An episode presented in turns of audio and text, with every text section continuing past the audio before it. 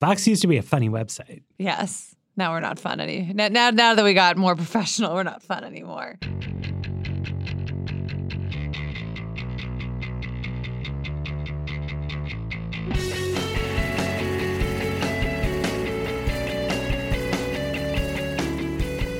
Hello, welcome to another episode of the Weeds on the Vox Media Podcast Network. I'm Matthew Yglesias here with Sarah Kliff, Dara Lind. We're doing another edition of the popular, uh, popular with me, popular with hopefully the audience, um, Ask Weeds Anything feature. Uh, we got a bunch of great questions over email and in the Facebook group. Some of the questions were not that great, but we're going to answer the great ones. Yes, some of the questions were actually too good. Like Yes, there are that we do not have the really answers. smart questions you guys have that we just don't know about. That I would like to be answered. Yeah. Yes, I should also say that that what we are attempting to do here is deliver you high quality answers as high quality audio content. Some of you have questions that um, I, I hope to answer someday, but we don't have good answers to give at the moment. In which case, we are not going to do it. Um, so here, let's just let's just delve right in with uh, some of the some of the questions for everybody. Um, Marshall Bartley asked, "I wonder which of your stories you were most proud of." Uh, I am filled with nothing but shame for my stories, uh, but but I bet Sarah, Sarah and Dara do some some actual good work. What what are you guys proud of? Uh, I, I know that the answer to this question should should be the piece on the process or lack thereof that the U.S. has at the border for not taking in people who are seeking asylum uh, at ports of entry legally. It's a really it's one of those policies that because it's not as like obviously visual or as active as some of the other things they've done on immigration can be a little bit hard to wrap your head around but i'm with the help of our viz team and editors i did a really you know i like laid it out that should be the answer. The actual answer is that a couple of weeks ago, somebody discovered, somebody at Vox discovered the wrap up of Jeb Bush's 2016 presidential campaign that I had written that was like some ridiculously large number, like 17 of the saddest moments from Jeb's presidential campaign. And honest to goodness, when this was dredged up, I was in an all day event and I'm sitting there at lunch catching up on, you know, the Vox Media Slack rooms with tears streaming down my face because I did not know I could be that funny. So that's what I'm going to put in the show notes. Very good. It's very funny. Vox used to be a funny website. Yes. Now we're not fun any. Now, now, now that we got more professional, we're not fun anymore. Um, so I- I'll just you know think of the stories I've written for Vox, and probably the one that I'm most proud of. I wrote pretty early in Vox, like 2015 or so. It was this story about central line infections, which are not something that get a lot of attention. They're infections you get when you have some kind of IV essentially placed into usually your arm somewhere else that's delivering you continuous medications. But these infections happen thousands of times a year. They result in thousands of deaths. And it turns out that they're almost universally preventable if a certain checklist is followed, if a certain safety checklist that is not too hard to follow is actually implemented. Um, so I did a pretty in-depth story looking at these central line infections, um, and I looked at the case of a really terrible case of a four-year-old girl named Nora who um, died after experiencing four central line infections in her last year of life. And it, you know, there two reasons I was proud of that story. One is just it, it was a challenging one to write. It was one that took like four or five drafts to get through. I think had like two complete overhauls, but really got better as I worked through it. Um, and that is one reason I'm kind of proud of it. The other is that it just seems to have had a pretty significant impact. I've heard from a lot of hospitals who have incorporated some parts of it into their training materials, like a video we did for it. Um, you know, I've heard from nurses who have said, you know, this is something I'm sharing at my hospital. So that is always like the most gratifying thing for me to hear is that our stuff is getting out there somewhere. So I'll, I'll put a link to it um, in show notes. But that's a story I'm going to pick. I'm going to give a serious answer. In terms of policy impact, far and away the most influential work that I have done that, that I am proud of is a series of stories beginning at Slate and continuing on to Vox about Amtrak trade boarding procedures. I think this is a very important subject. Unfortunately, the policy impact that I have had It's been very negative. has been in the wrong direction because Amtrak officials over the years, rather than responding to my point by adopting the correct boarding procedures, continue to push for a $7 billion overhaul of Union Station that they believe would alleviate capacity problems that could be solved by opening the doors. and they have now begun to close the mezzanine boarding area in New York's Penn Station it's very ridiculous. Please read my articles about this. Write your congressman. There was actually um, the outgoing chair of the House Transportation Committee uh, attempted to put a, a rider in a bill to mandate that Amtrak produce some kind of explanation for why they make people board the trains like this. But as far as I know, they haven't actually done anything on it. And I, I, sincerely hope that the next Congress can address this critically important issue. I hope so. Okay, should we do another question that's for all of us? Yes. Okay, Stephen Lindley asks, "What is the best federal run department?" Amtrak, definitely. Who gets their shit done well without a ton of drama? Who wants to go first? We didn't think any of us had answers to this, and then we were discussing this before the episode started taping, and we realized that we all have answers. They may not be the right answers, but we all have have ideas. Yes. um, I was. I'm thinking that you know the kind of getting their stuff done well and without a ton of drama, like that's that's the coordinate plane on which I was always scoring Jeff Sessions higher than everybody else scored Jeff Sessions. But now that Sessions is gone, uh, that spot is open. I think the right answer might currently be Ben Carson's Department of Housing and Urban Development. I don't know about getting their shit done well, but it certainly seems to me that in terms of radical policy overhauls, uh, without the kind of attention that most cabinet par- departments get under the Trump administration, which is, you know, spending six figures on a desk or you know on private flights or all the other kind of petty corruptions that have dogged lesser cabinet members under Trump. The Department of Housing and Urban Development, when it gets in the headlines, is because it's considering cutting things that lots of people think it would be bad to cut and rely on, but that are totally in line with a conservative vision of what HUD should be doing. So I'll go with that.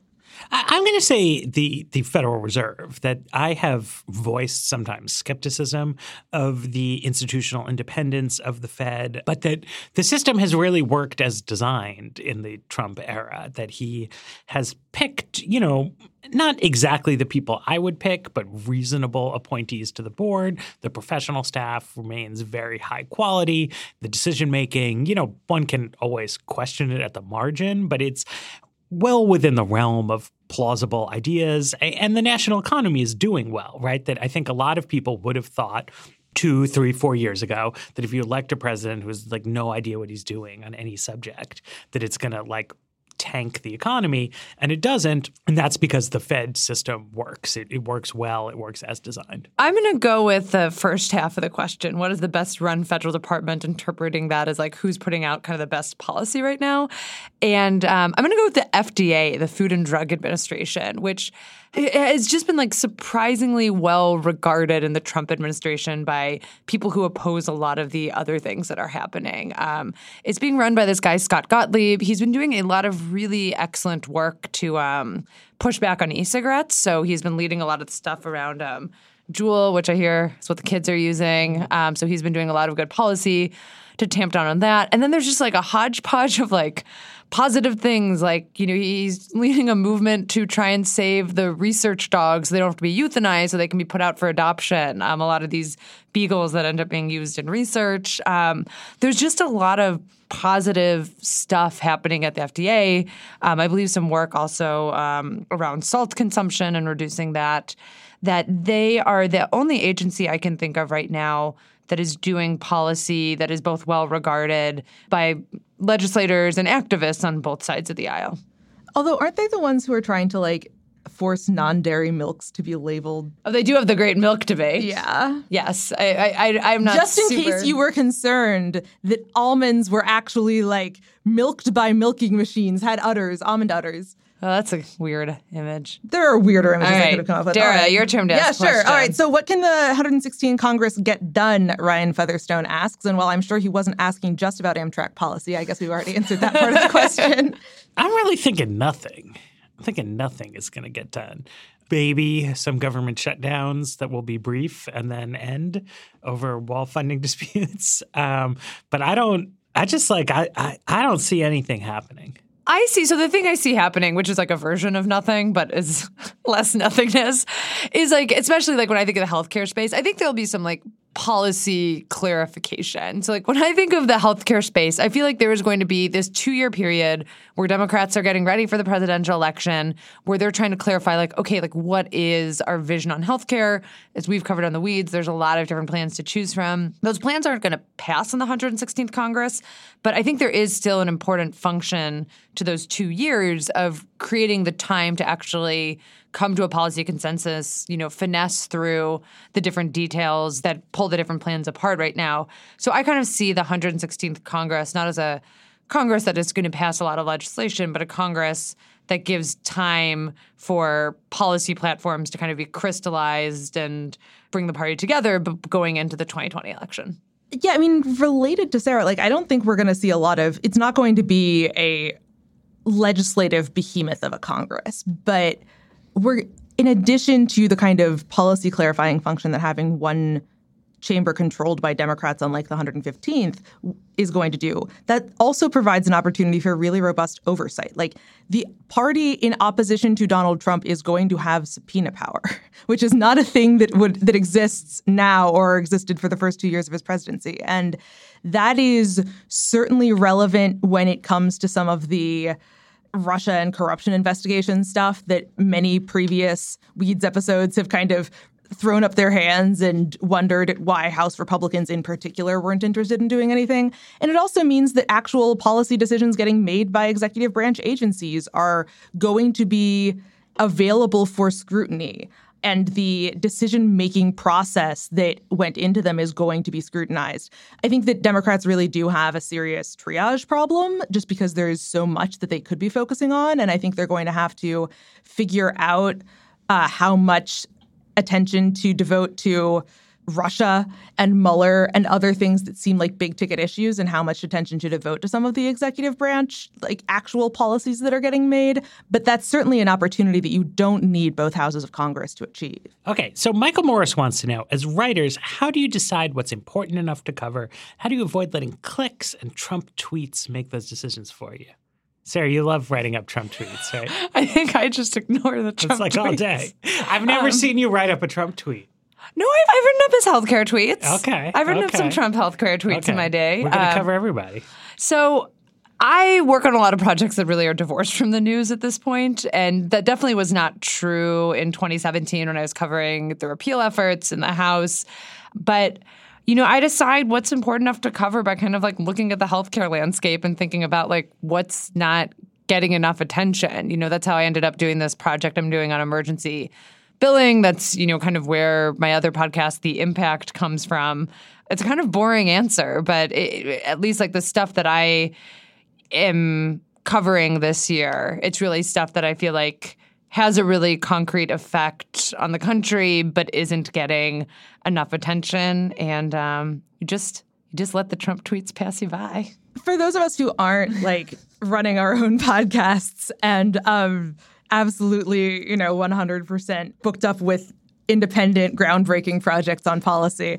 One of the biggest misunderstandings that I see, even among people who are generally pretty savvy about media, is the assumption that writers decide what they're writing about. Yeah. Um, it's an ongoing conversation between writers and editors. Our policy and politics desk, our pod here at Vox, is really in an ongoing conversation about what do we cover and how. And so often the question isn't do I write up this policy or do I write up this Trump tweet? It's do we as Vox write up this Trump tweet? If so, who is going to do it? So there it's usually a question of okay, can I turn this can I say something interesting about this?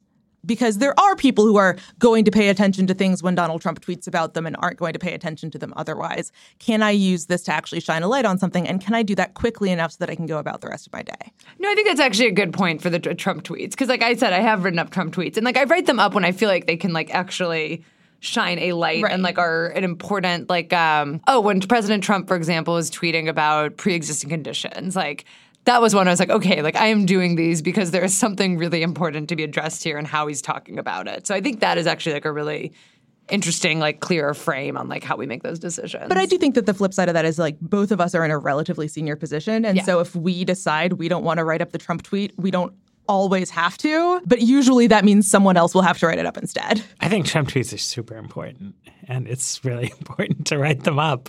Um, this is how the president communicates uh, with the public.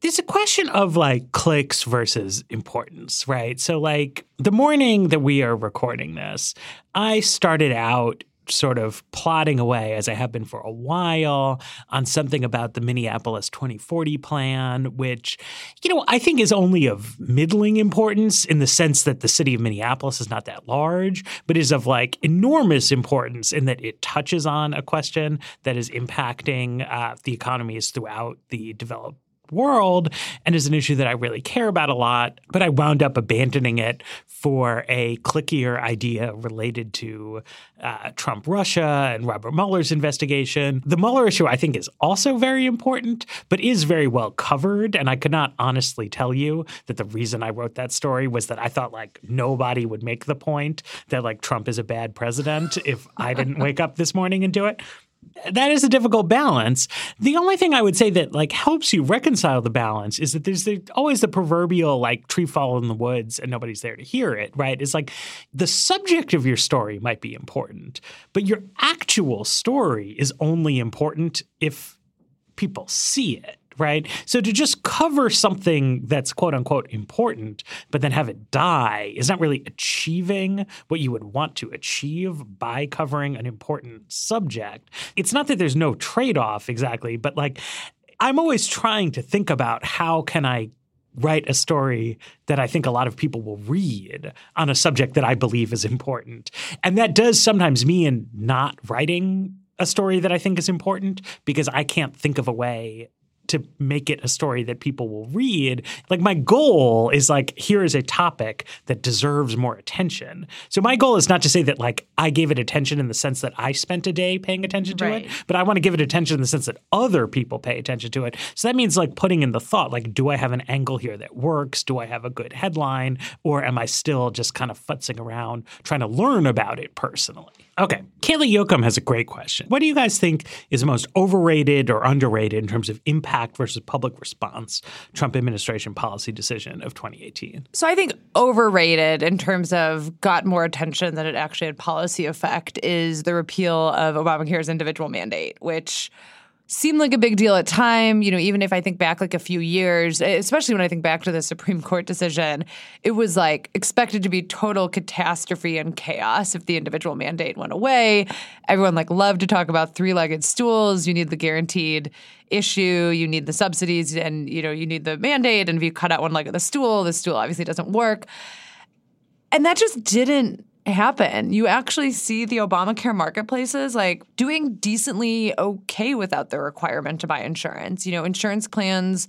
There's actually more of them competing this year than there were last year. Um, premiums for mid-level plans went down for the possibly the first time in Obamacare's history. Um, enrollment's lagging a little bit, but it's not like a disaster where everyone has fled. And you know, there are actually some explanations for why it might match where it was last year by the end of the enrollment period in a few weeks. Um, it seemed like something that would have a big policy consequence when it happened. And I will, I mean, I will say, yes, premiums would have gone down even more if the mandate were there.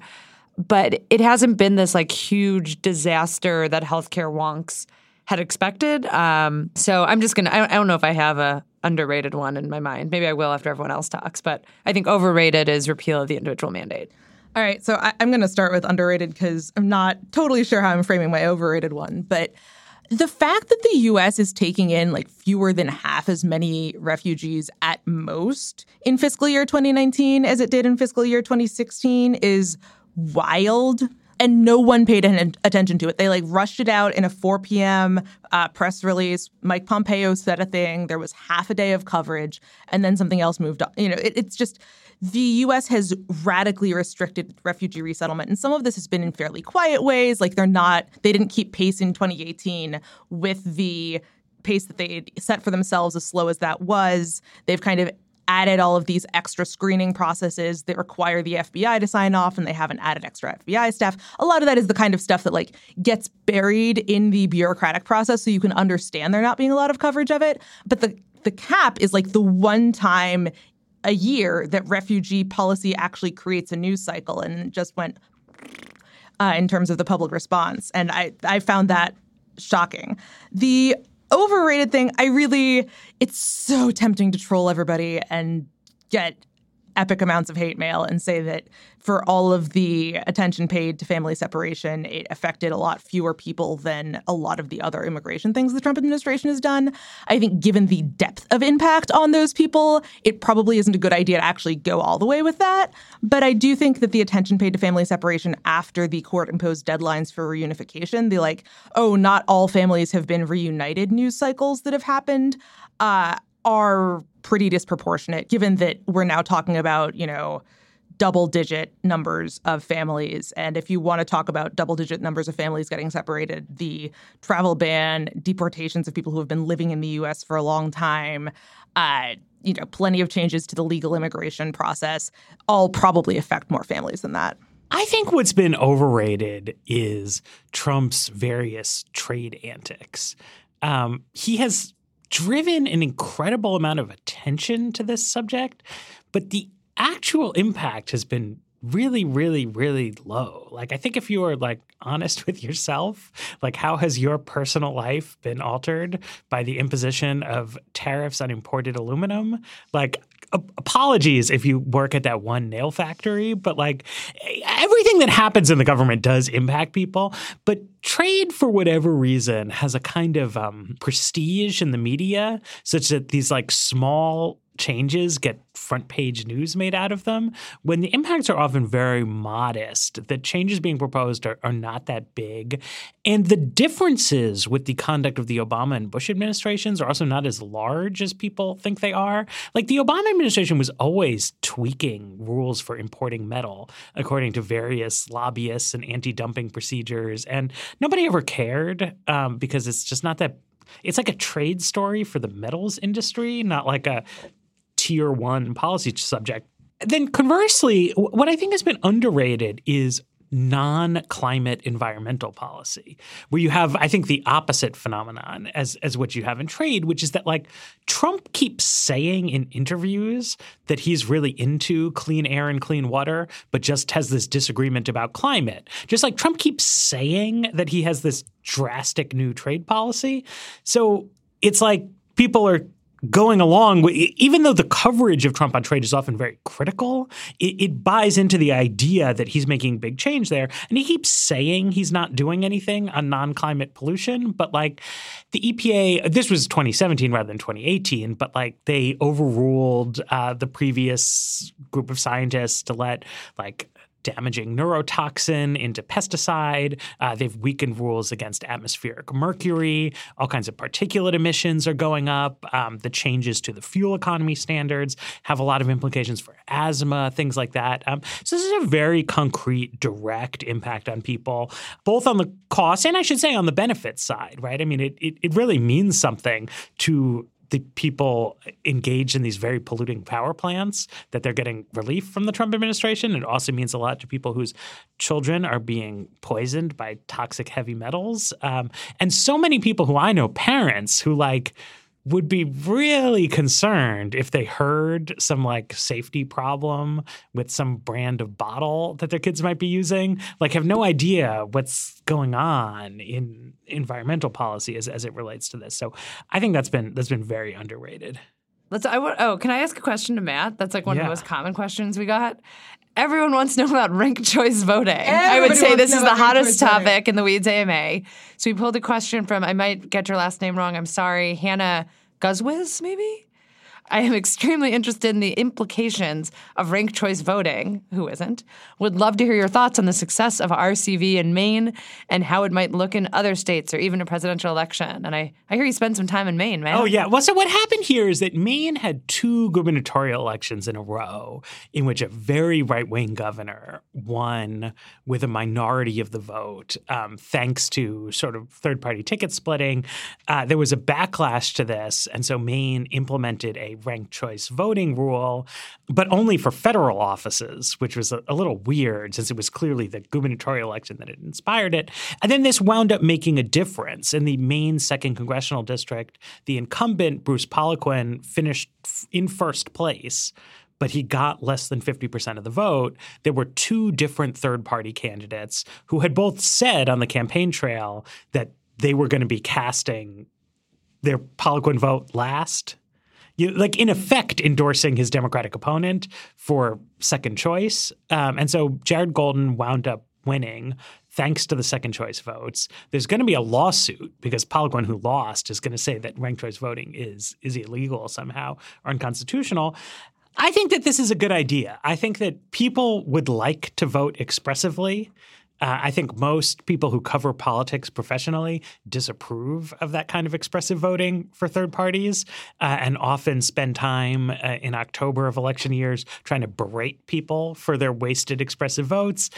But I think that voting is fundamentally an expressive activity, and we should we should embrace it. We should let people vote expressively. And ranked choice voting is a good way to align people's desire to cast expressive votes with a desire to have policy outcomes that at least vaguely reflect public preferences and democratic legitimacy. Um, so I, I, would encourage more states to go for it. An interesting subsidiary question is okay, if you have ranked choice voting, does that mean more people will vote for third party candidates? Does that let third parties get off the ground institutionally? I'm not sure. It'll be interesting to see. Maine would be a fruitful state for that kind of thing. They've had independent governors. It was a very strong Ross Perot state. Uh, Angus King is nominally an independent senator. Um, so you know, it, it, would be the place to test it out. And I, I think. Uh, I think it's a good idea. More people should do it. Should we, should we answer Hannah Eichner's question? Oh, sure. Let's sure. answer Hannah Eichner's question. Okay. Or, or let's explain why we're not answering Hannah Eichner's question. Okay. Wh- wh- what do you think your biggest ideological or political differences with each other are? We should probably take a political compass quiz. Determine this scientifically. I will be back in 15 minutes. I think Dara's, I think Dara's too soft on crime. I don't think it's a matter of being soft on crime. I think it's a matter of understanding the trade-offs with any you know, given criminal justice regime. Um, I don't come, I don't necessarily come down on one side or the other of that. I just feel like we need to have an open conversation about punitiveness if we're going to actually endorse punitive policies. Anyway, um, I, think I think Matt's that, more cynical than I am. Yeah, I, I think I think that's definitely true. I think that that's that the stuff that comes up in the podcast is as much about. Uh, temperament and about like the mm-hmm. questions that we want to answer. It's not that like Matt is more you know, to a different place on the political compass than I am or whatever, that like it's about the things that we find interesting. And those are kind of that tends to be what guides us as journalists and what leads us to have different takes on stuff when it comes across the news transom. I mean, I think it's interesting we don't actually know our ideological differences as well, because I think it's just not the structure of the show, which is a structure that's very familiar to media, where you have like person A and person B, and like you start a debate and like you know exactly what their viewpoints are going to be like I feel like we have a decent number of episodes where I don't actually fully know like what everyone else is is going to say about a given issue. Look, if, if you're a Weeds listener, you are probably wear underwear. And, and we've all heard every New Year's resolution in the book. And the one you really should be focusing on is being more comfortable in 2019 with Tommy John, the revolutionary company that is redefining comfort for men and women. Tommy John has the most comfortable men's and women's underwear on the planet, keeping men neat and nestled and women panty line free. Both their men's and women's underwear sport a no wedgie guarantee, comfortable stay put waistbands, and a range of fabrics that are luxuriously soft feather light, moisture wicking, breathable, and designed to move with you, not against you. No bunching, no riding up. Plus, Tommy John has a life changing women's line, luxurious hibernation improved loungewear for men and women, and their latest invention, the first ever Stay Tucked dress shirt for men. If you stick to one resolution this year, let it be no more wedgies. Because not only does Tommy John have a no wedgie guarantee, they also have a best pair you'll ever wear or it's free guarantee, which means if you do not love your first pair, you will get a full refund. So hurry to TommyJohn.com slash weeds right now for 20% off your first order. That's TommyJohn.com slash weeds for 20% off only at TommyJohn.com, TommyJohn.com. I have a question. Uh, well, Allison Johnson asked this question, but I, I also have this question, and I'm excited to be able to ask it to you, Sarah. How has the process of going through birth and maternity leave changed your thoughts on maternity related policy? Oh, man. I think it really did. And maybe uh, maybe Matt will have thoughts on this too, as the other parent on the weeds. Um, it made me less admirable of really generous maternity leave policy because I found it really like I, I love my kid and he's so much more fun now that he's he's just about six months um, and he's so much more fun than he was at like six weeks. But it was just really hard being home with him all day um, and very isolating too. Like you you don't really actually because of the structure of American leave because it's so short, usually about like three months for like at least the women I know are pretty lucky to have about three months off. You don't really know a lot of people who are on leave when you're on leave, even if you know a lot of people having babies, because like the things don't line up exactly right.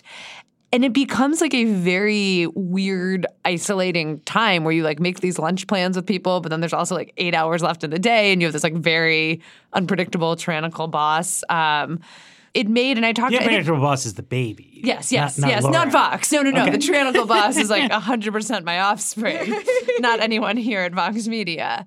So it made me think that being on leave is like harder than I thought it would be. And maybe that'd be different if I was in like somewhere like Sweden where there's like a whole culture around leave because everyone's off for a year. So you like have way more overlap with your friends and like you have a lot more social support and like people to see.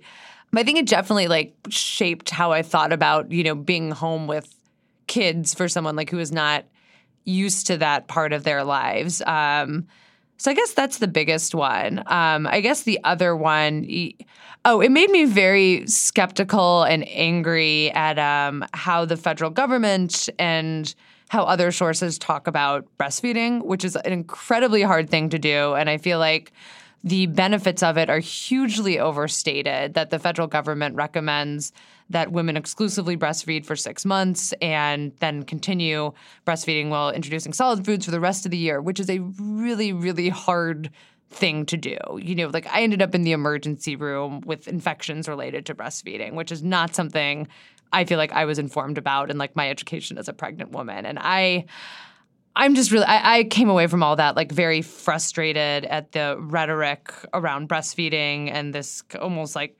dogmatic attitude, like that this is what is best for your baby, when actually the research on it is much, much sparser than you'd expect. So that's what I got. Okay, so this is from Andrew Petro. It's another non policy question for Matt. It says, You know, you mentioned a few times on the podcast you have a toddler, and it's also clear that you do your homework. You know things, you read things. Take your job seriously and do it well.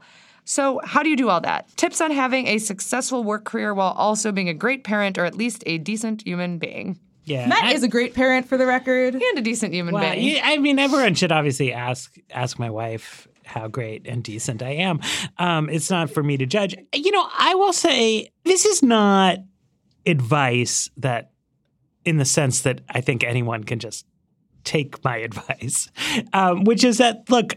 I was a founder of Vox.com. Jose was born shortly after that happened. We did not have people with kids on staff, and it was you were the first parent. Yes, and it was important to me to exert my privilege as a founder to like set a positive tone for flexibility around parenting. And then secondarily, the nature of this work lends itself to flexibility. Um, it is very easy to work on articles or to read things or to answer emails and stay informed about the world at 8:30 p.m. if that, you know, is the time that you have. Um, it's sometimes happens that news breaks late in the afternoon, but the best time to publish stories is like usually in the morning.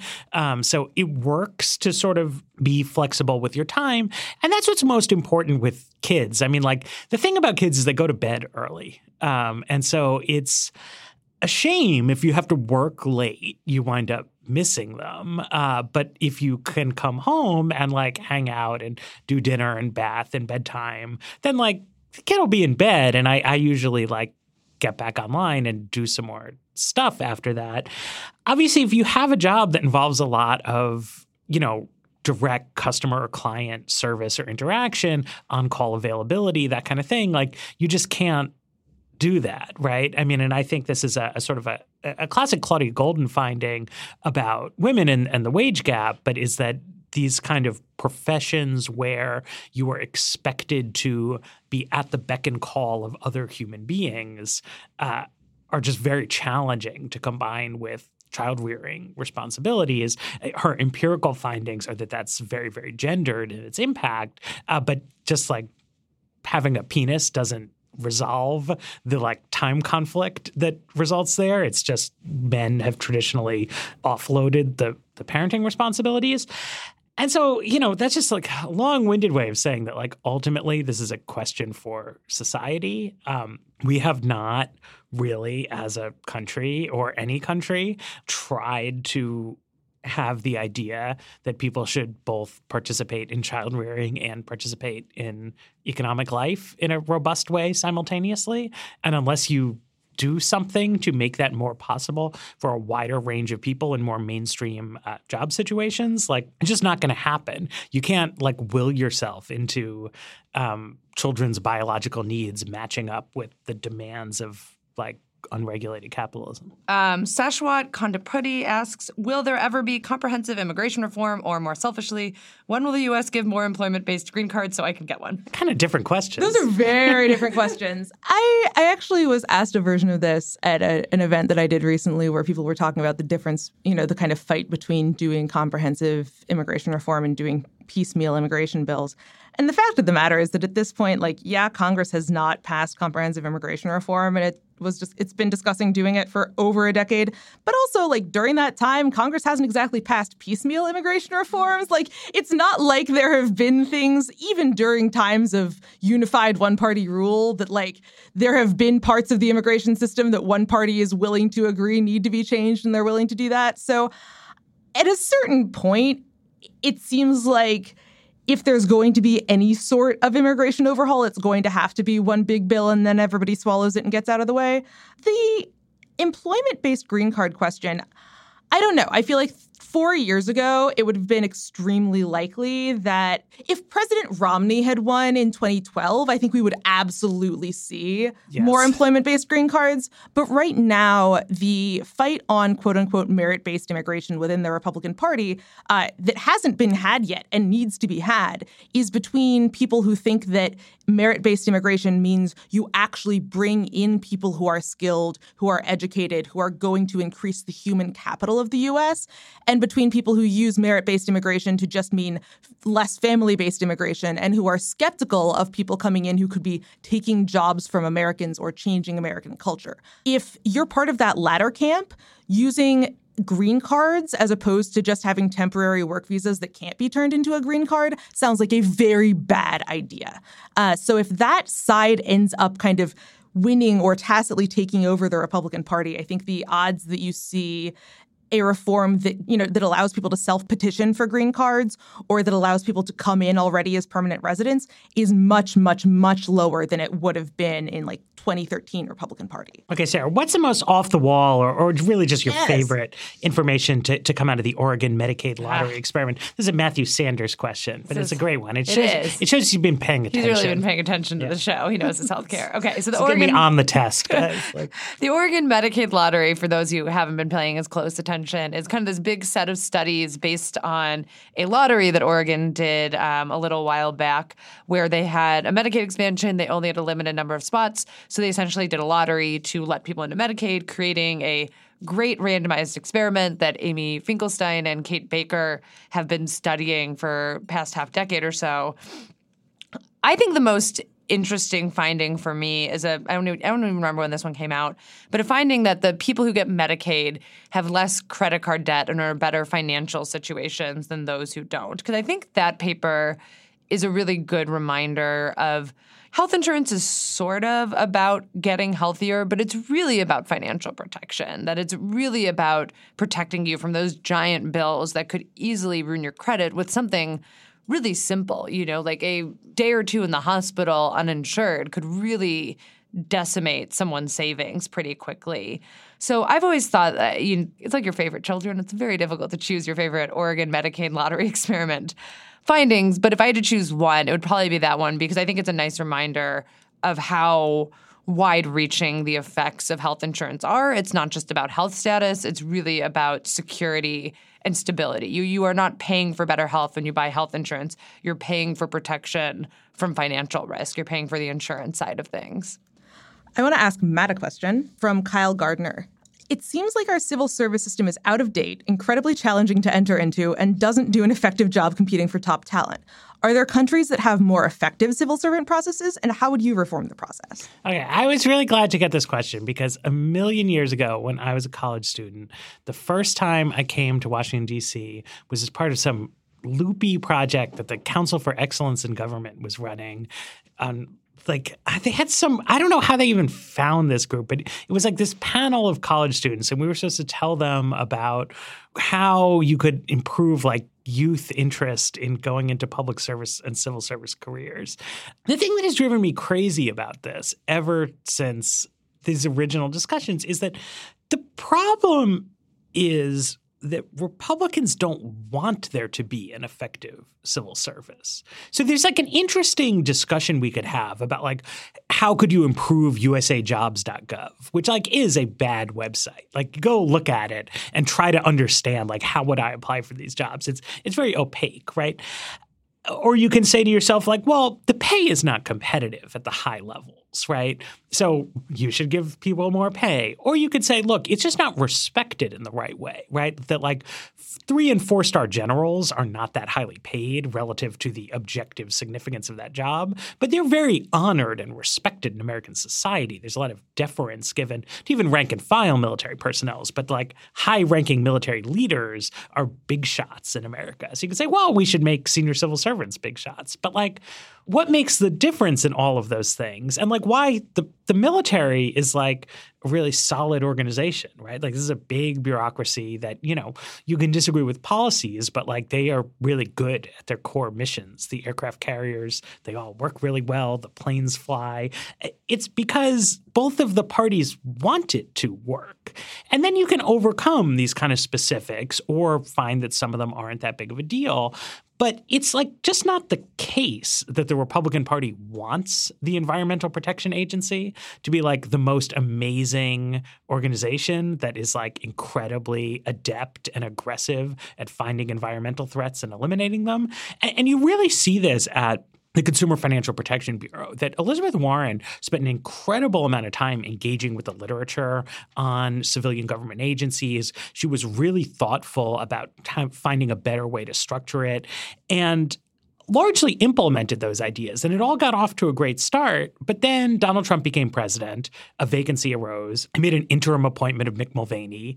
And he's just set about deliberately wrecking it, right? From like changing the name of the agency, screwing around with their acronym. And there's like nothing Warren could have done better to like make this work. Like the problem is that the president doesn't want it to work well. So he put in charge someone whose mission is to destroy it. And every single member of Congress on the Republican side agrees with him about this. And the donor base of the Republican Party agrees with him about this. And like if you have an institution in America like the Republican Party that does not want civilian agencies to be effective, they just aren't going to be. All right, Dara. Yes. Rebecca Heidowitz asks Based on recently released FBI hate crime stats and policy preferences of the administration, would it be a good idea if people fitting certain demographics had go bags ready?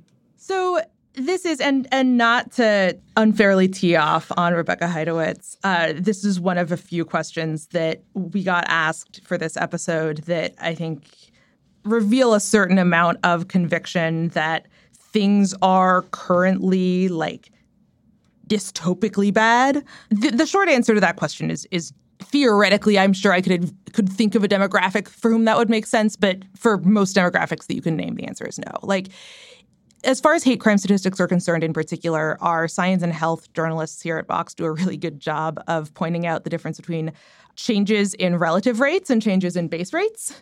And while there was a rise in reported hate crimes to the FBI last year, although you also want to think about the extent to which hate crimes are particularly likely to not get reported as hate crimes, if that's not already something that people are thinking about. Um, the relative rate of you know the, the, like the base rate of those hate crimes is still extremely low. Like we're talking about 7000 single bias incidents in 2017 that's a big sounding number but there are 300 million people in the united states.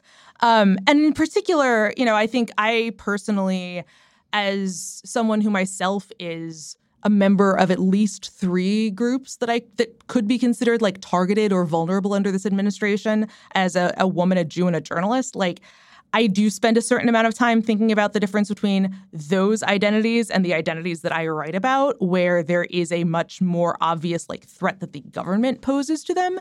But even unauthorized immigrants under this administration, like as real as the threat to them is, most people aren't getting deported in any given year.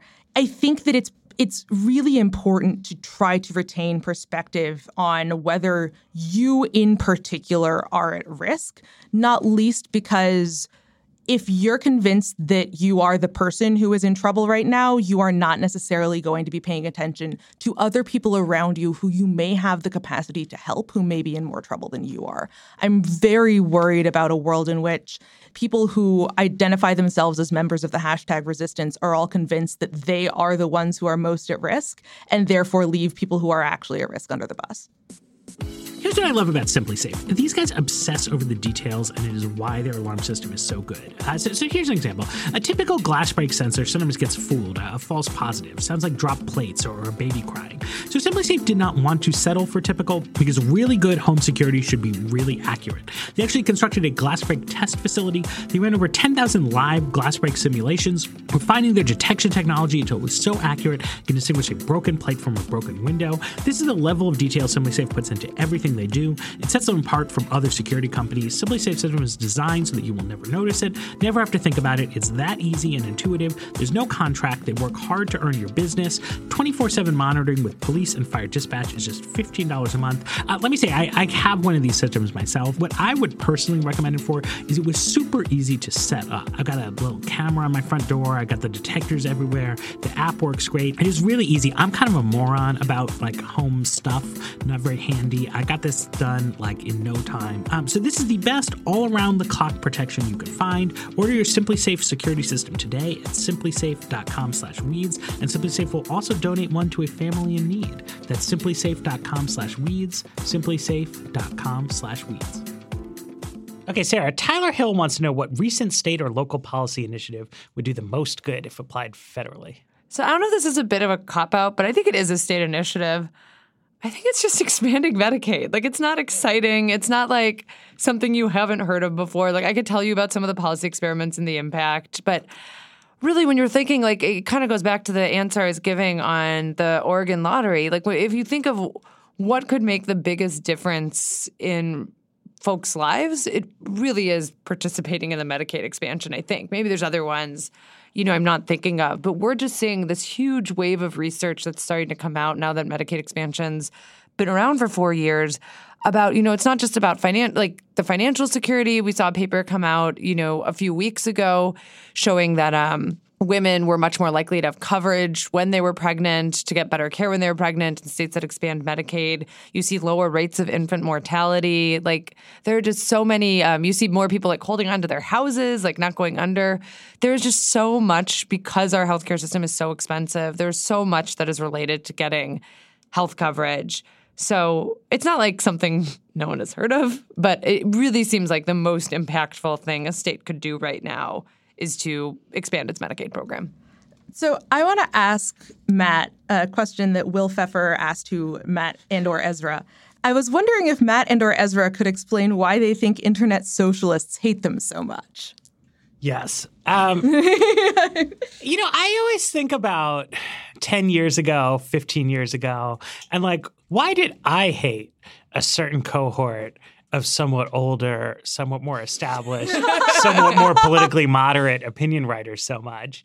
And looking back, I'm like genuinely a little bit confused as to like, like we're, t- you know, but I mean, of course, I could also I could give you my reasons. You know what I mean? Like there were specific things that we disagreed with about, right? So like, I, I think the these most specific, most concrete criticism that you could make about me and Ezra is that when we were young kids in college getting our start in the blogs, we were both proponents of the Bush administration's uh, line on Iraq and weapons of mass destruction. And that was, of course, in retrospect, the incorrect take to have. But I think that you could say that career wise, it was like the right take to have had, and that we like rode the arc of conventional wisdom on that subject in a convenient way.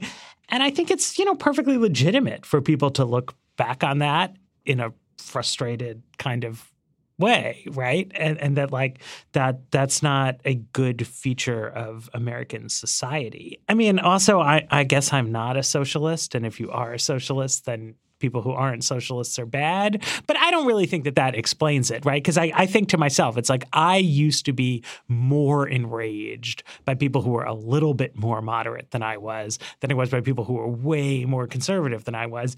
And I now feel some of that sting from people. And it's like a little bit irrational. But but also I, I understand where it's coming from. It's like you're competing over the same ecosystem space, right? Whereas the decision of like, well, are we going to have a conservative on? Or are we going to have someone from the left on? It's just made at a much higher level that there's no reason to argue about. But it's like, are you going to put this asshole Yglesias on? Or are you going to have like a real leftist, right? That's like, that's the kind of choice that that gets made on a ground level and like whether people think I'm an idiot or not has a meaningful impact on that. So if you want to be cast in the role of spokesperson for the left, you have to tear down other people who might plausibly play that role. And I guess, you know, that's me. And so we're we're locked in a cage fighting. How you, you become the establishment, Matt. Yes, sort of, yeah. All right, Dara. Dan Stern wants to know what fictional dystopia do you find most likely to become a reality? What policy fixes would you enact to prevent that? I admit that I took this question mostly because I think it's an excellent question, not because I think I am the best read person on dystopias. Uh, my my dystopia reading, like most other people's, probably stopped about when I graduated from high school. But among the kind of canonical dystopias like Handmaid's Tale, 1984, I would put The Giver in here, Fahrenheit 451. I think Brave New World is the one that I always found most plausible, uh, even as I was reading, and I don't think that that has changed. And the reason for that is the same reason that I think policy fixes for it are not possible. Because the difference between Brave New World and your conventional, like, a boot stomp on stomping on a human face forever dystopia is that Brave New World isn't just about like changes made by the government to oppress people. It's about the way that systems have evolved to give people what they want, and it turns out that giving people what they want is bad. um, so it's really it's it's it, that makes it much more robust. Like you can't really organize a rebellion because there's not one particular thing to rebel against, and because a lot of people are genuinely pretty happy with their lives. So I, you know, generally think that the most plausible, like terrible things to happen are the things that it's going to be hardest to prevent, which is why we're currently facing global apocalypse by climate change. Um, but I am more than happy to have weeds folks in the Facebook group. And now I suppose now that y'all have started emailing us via email telling me that there are other dystopias that better fit my concerns. So, a very similar in spirit question. Joshua Halabow wants Sarah to answer yes. a question about uh, direct graduate medical education payments. Uh, the true dystopia under, of our under time. the Medicare system. No, so I, I, this is one I really want to know the answer to, right? So, basically, his point is Medicare uh, finances graduate medical education, residencies, fellowships, other things like that. And he's asking, like, should we target this in a more strategic way so that it's specifically goes to train high need specialties or medically underserved areas? Should be you be required to do public service or to serve Medicaid patients as opposed to just like here we'll have some doctors and we'll see what happens? Yes, I mean it's a really interesting question, and I think so. Right now, you know, you essentially you're a young medical student, you can kind of just pick, okay, I want to go into this specialty. I want to earn a lot of money and be a radiologist or, you know, an orthopedist. You know, I want to be primary care doctor. You just pick what you want to do and kind of go on your way.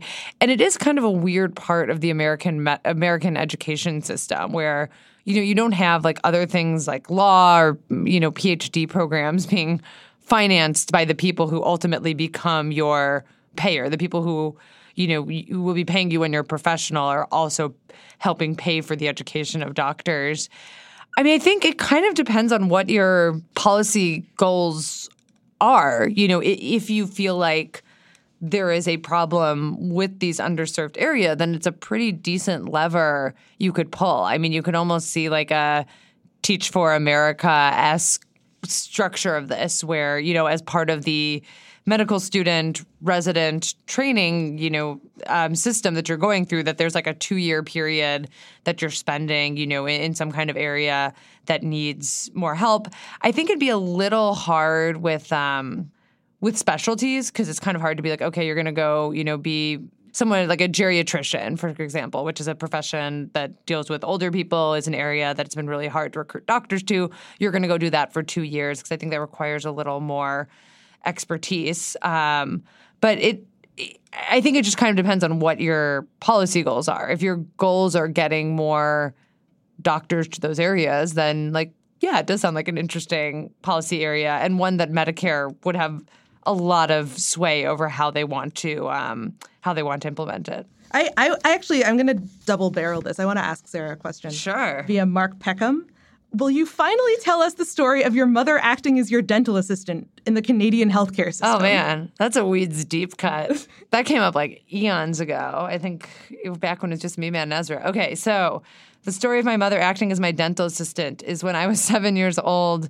I was playing with my brother and we were holding hands, kind of twirling around in a circle, going faster and faster, and someone let go and I flew into his nightstand and knocked out my two front teeth. So we went to the children's hospital and we got there and it was kind of late at night and they had a dentist there, but they did not have a dental assistant. So in order to deal with my teeth, my mom had, you know, like the um, thing that kind of like sucks out your spit, like when you're at the dentist like my mom was there operating that. So, I mean, it's like a good news, bad news Canadian healthcare system story. On, on the one hand, like all this care was provided, it was free. My teeth are look fine. Like I don't think you can tell my front two teeth. My front two teeth are now fake because of this. I don't think it's like super obvious. I had no idea. Well, now now you know. On the other hand, you know, my mom had to step in and be a dental assistant, which isn't really like the top healthcare system that you're hoping for. But so. like holding the little straw thing, like that's something that fine. like had you been a little older, you probably could have done yourself. Usually don't make it do your usually like some dental hygienist. It's I don't know. It was fine. My teeth are fine. I survived. So, okay, we're going to wrap up with a lightning round of questions that seem to lend themselves to short answers, although we'll see if they're actually short.